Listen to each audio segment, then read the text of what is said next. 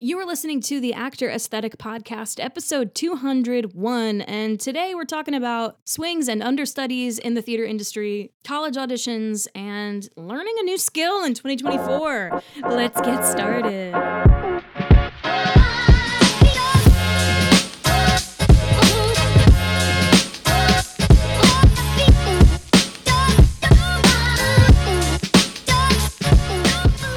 What's up, everyone? My name is Maggie Bera. Thank you for joining me for another episode of the Actor Aesthetic Podcast, where I take you behind the scenes of the theater industry. The Actor Aesthetic Podcast is produced by me, Maggie Bera, and show notes are found at actoraesthetic.com forward slash podcast. You can also follow me for more on social media at Actor Aesthetic or my personal account at Maggie Bera. All links are in the show notes. Now let's get on to the show.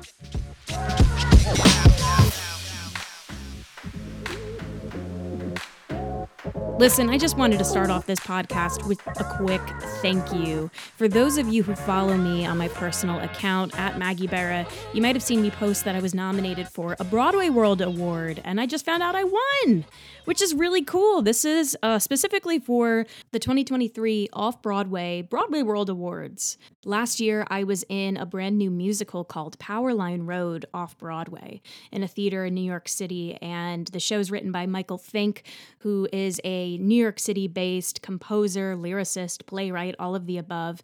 And it was the most exciting production I think I've ever been a part of because it was not only in New York City, but we were building it from the ground up. I mean, there were lyric changes and score changes, and pages were getting taken out of the script and moved around. And we were a part of that. And to have the show recognized, was really cool. So I just wanted to say thank you to all of you who have voted. You made me feel really, really special, and we could not have done it without you, literally. So thank you, thank you, thank you. So this week was National Swing Week, and if you saw Broadway World or Playbill or Actors Equity post about it and you have no idea what that means, let me just break it all down for you and why swings are so important to our industry. So, a swing is a special member of the ensemble who learns multiple parts, or sometimes people refer to them as tracks, and are able to cover for multiple members of the chorus, depending on the last minute need of a show. A swing could go on for any number of tracks. Could go on for one of the tracks they're covering, could go on for a split track, which is multiple tracks in the same show, which is insane to even think about. But this is all a possibility, and they're they're basically like the first responders of the theater. They're on call and they are ready to save the show at a moment's notice. They're pretty awesome. Swinging a show is going to look different for different types of people, different types of learners. And also, it's going to look different depending on the kind of show you're covering and the tracks that you're covering. For example, swinging a dance heavy show like a chorus line is going to look really different than swinging a vocally heavy show like Les Mis or Sweeney Todd. One is certainly not easier than the other. However, it takes a very particular kind of person to be able to successfully swing a show.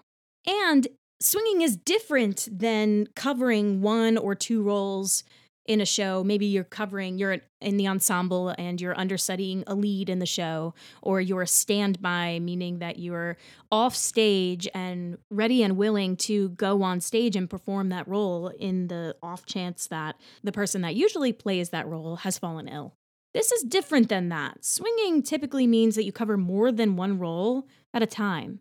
And it requires you to have the type of brain to handle multiple things at once, or at least to learn multiple things at once, and then be able to compartmentalize when you do have the opportunity to finally go on for the role, or at least one of the roles that you swing a swing could go on for a role in Hamilton one day and the next day go on for an entirely different role. Or it could be even more complicated where a swing could do a split track, which means that they do multiple tracks that they cover in the show during the same show, during the same performance. They play more than one character. When I did Escape to Margaritaville over the summer last year, we actually had that happen a couple of times. We had two fabulous swings, Brett and Sarah, and they were ready to go all the time, no matter what they were doing. They were also in the show. So they were considered on stage swings, meaning they were in the ensemble, but in the case that someone was sick, someone had COVID, someone was physically not well, whatever the case, they were on vacation or they were taking off for the show that night, they were ready. And there were multiple occasions in which they had to go on for more than one role that they cover. This happens when the show is shifted around a lot and they don't have enough coverage to account for the number of bodies that are usually on the stage in a normal performance. And for us in that particular show, that would happen if the lead was out, that understudy was going on, and the swing was having to cover the understudy's track as well as their own.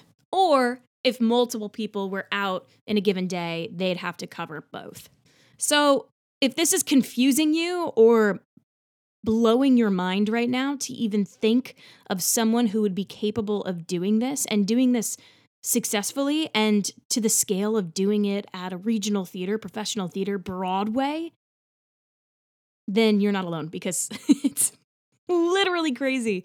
It is an insane, insane position in the theater world to be in you are incredibly valuable because directors can rely on you when you're good at swinging and you keep the show going. The, the show must go on. And sometimes audiences don't even realize a swing is on unless they look in their playbill and see the little insert that says, For this performance, the role is usually played by blank, will be played by the swing's name. My first swing experience in a show was for Rent. Um, I was the swing for the ensemble, but then I also understudied Maureen. This was in college at Texas State University, and that was really, really hard. That was my first experience ever swinging, and I had my work cut out for me. One of the things that really helped me was uh, color coding the roles down to highlighting each role a different color. My notes in my computer were written in a different color for a different track.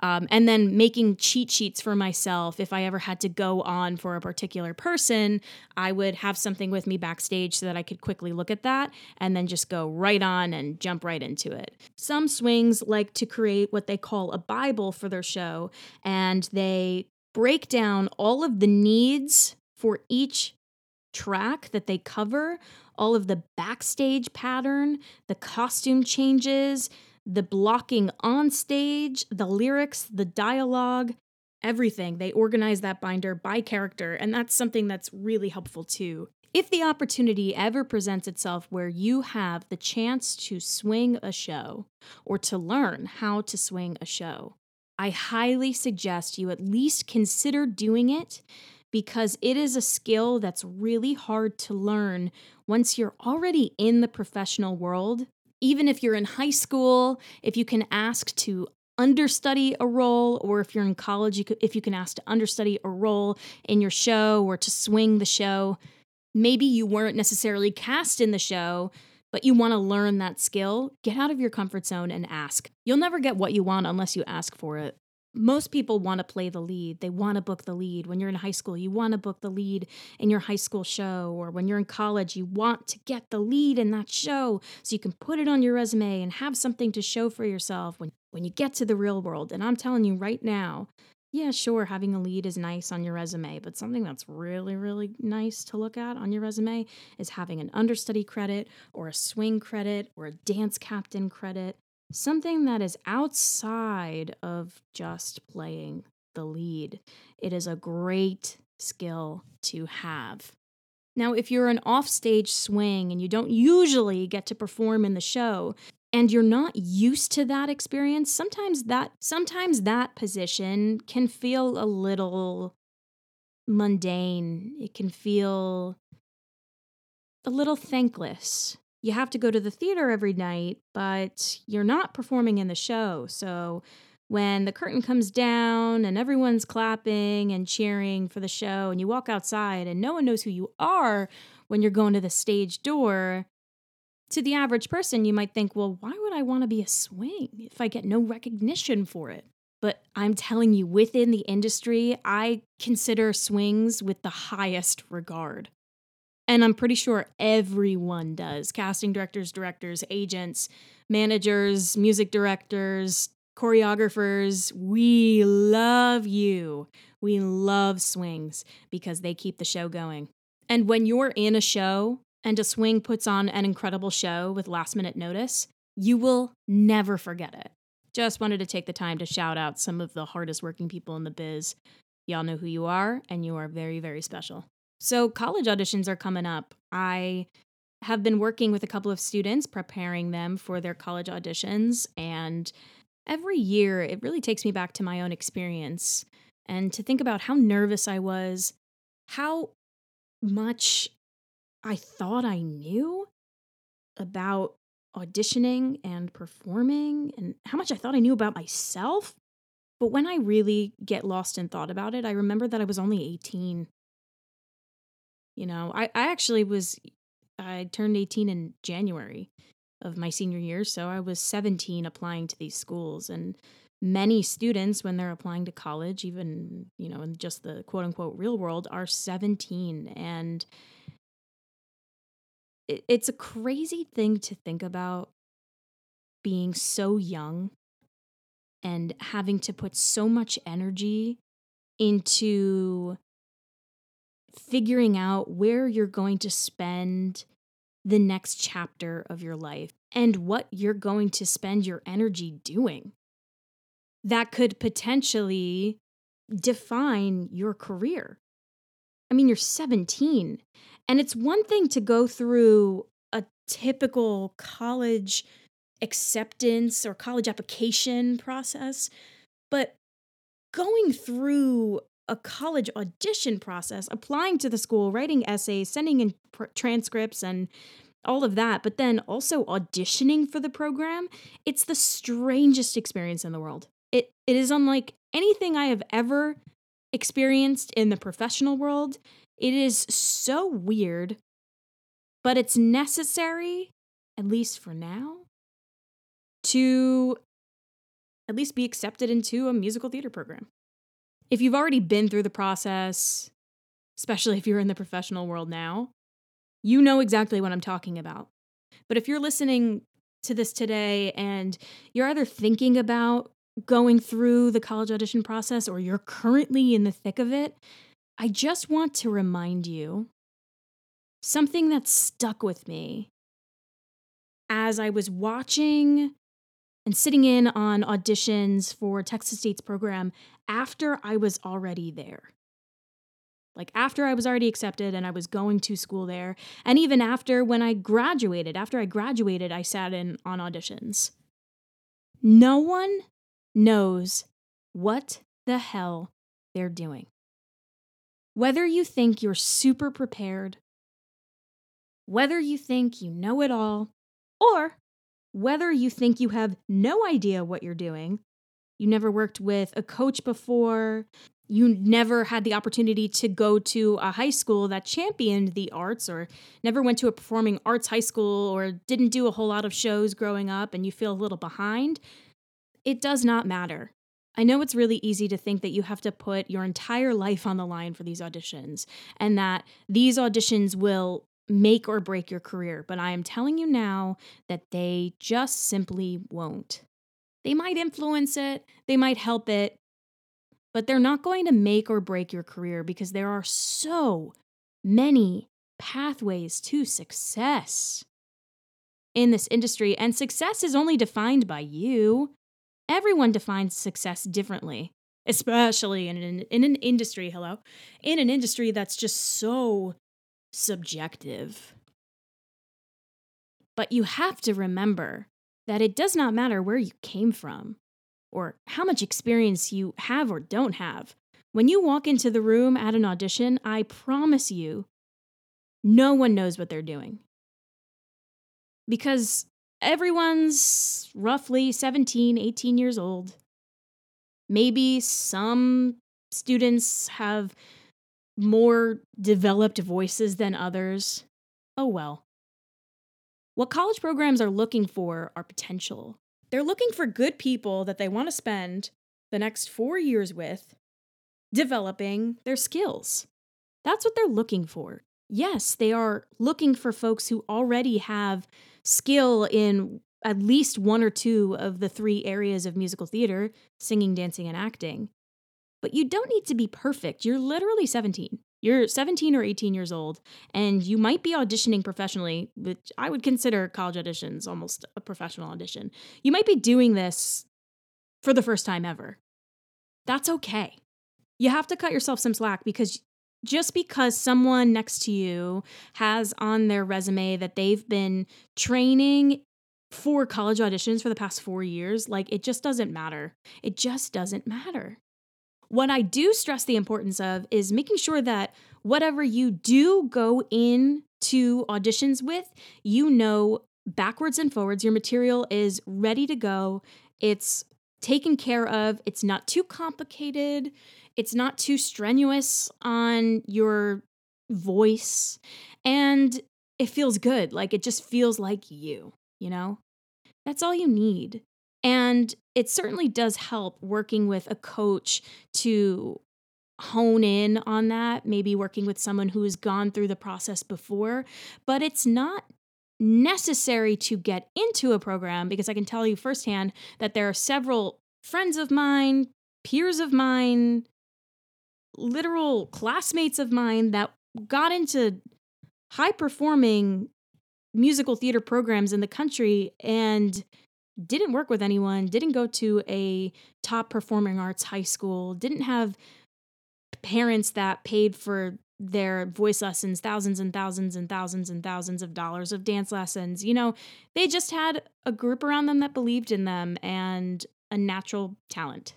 And that I know I'm on a soapbox right now, but I just want to circle back to the idea that you don't need to have life figured out at 17, 18. You don't have to have college auditions figured out at 17, 18.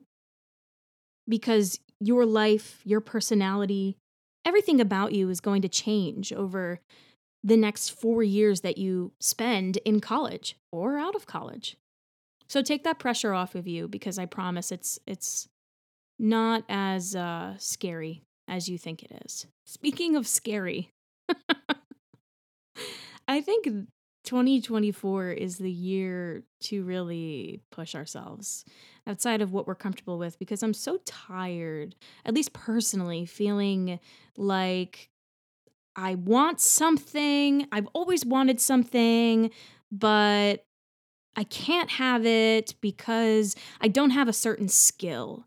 And this has always been the case for me with roles in musical theater that require you to play an instrument. Now, when I was growing up, I took a couple of years of piano lessons and they were pretty basic and i had little hands and i still have very small hands so it's not like i'm super cut out to play an instrument but i gotta tell you my sister learned guitar when she was 16 15 16 she learned guitar within like i want to say 2 or 3 weeks max and then learned an entire song and performed it at her talent show within the same month.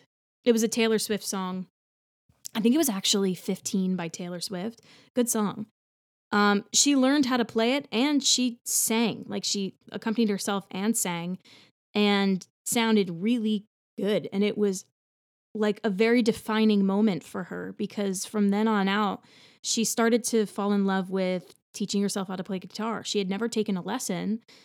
She certainly didn't really know anything about the guitar until she just picked it up one day and decided to learn it. And I thought there have been so many times in my life where I've wanted to submit for a role or wanted my agents to submit me for a role that required me to um, play an instrument. And that was the one thing that was holding me back. I just didn't have that skill. So I have an audition coming up and I want to accompany myself, which is freaking really scary. Um, even saying it out loud, it's in a week. I'm terrified. Um, it might go horribly. It might be fine. but I just got a keyboard. I invested in a decent keyboard and I thought, yeah, let me just let me just try this. Like let me just do this. And I think having the deadline of the audition for having to accompany myself at the audition, like having an actual date that I have to be semi proficient at this is kind of lighting a fire under me because I'm telling myself, like, I am going to go to that audition and I'm going to play. Now, I do have a fallback, like, say, on the off chance that I just don't feel comfortable or whatever. Like, there is a world in which I could just walk into that audition and sing and not play. But this character really, even though she's not necessarily playing live on stage, it does have to feel like the piano is a part of her. And since I started learning how to play again and teaching myself how to play again, I got to tell you that playing and singing has such a different feel than singing with an accompanist in an audition room. The music becomes a part of you. Like I don't feel like when I when I play the piano and I sing, I don't feel like I am performing for anyone else but myself. Whereas when I audition for a role and I stand in the center of the room and I look at the piano player and I nod to them, it's it's really an entirely different experience. And even if I have to walk into that audition room and just stand there and sing, I have an entirely different outlook on the character because I now know what it feels like to have to play that song and sing the song. But if I can do it, any of you can do this. Like, trust me, I have the smallest hands ever. And they're not very inclined to be able to play piano well, but I'm getting by. Um, so if you're listening to this now and you're like, oh, I've always wanted to teach myself how to play guitar, or I've always wanted to learn how to play the violin, or whatever. It doesn't even need to be a skill that you can add to your resume. It could just be a hobby, just something to have fun doing. I highly suggest that you just start. The hardest part about it is starting. The hardest part about any of this for me was just saying to myself, I'm going to do this. Let me go get the piano. Once I got the piano, it became real. And I said, I got to sit my butt down and just learn this music. I'm telling you, it's so hard to start. But once you do and you start to practice little by little every day, ooh, it's going to feel so good. I'm a little chatty Cathy over here, but I just have a lot to say, and I'm feeling very, very lucky, very blessed, very inspired by you all. And I want to keep that energy going in 2024. If you have a topic suggestion you want to hear addressed on the podcast, something that has been on your mind, something that you fear, something that you're struggling with, send that over to at Actor Aesthetic on Instagram or send me an email at Maggie at Actor Aesthetic. I look forward to hearing from you. And if you could, if you're listening to the episode on Apple Podcasts, can you please take a moment to just send over a quick review it helps Actor Aesthetic grow and reach more people, and most importantly, break down the barriers between training programs and the real world. There is such an informational gap there, and I want to make this industry as accessible as I can. I love you all. It takes a village. I'll see y'all next week.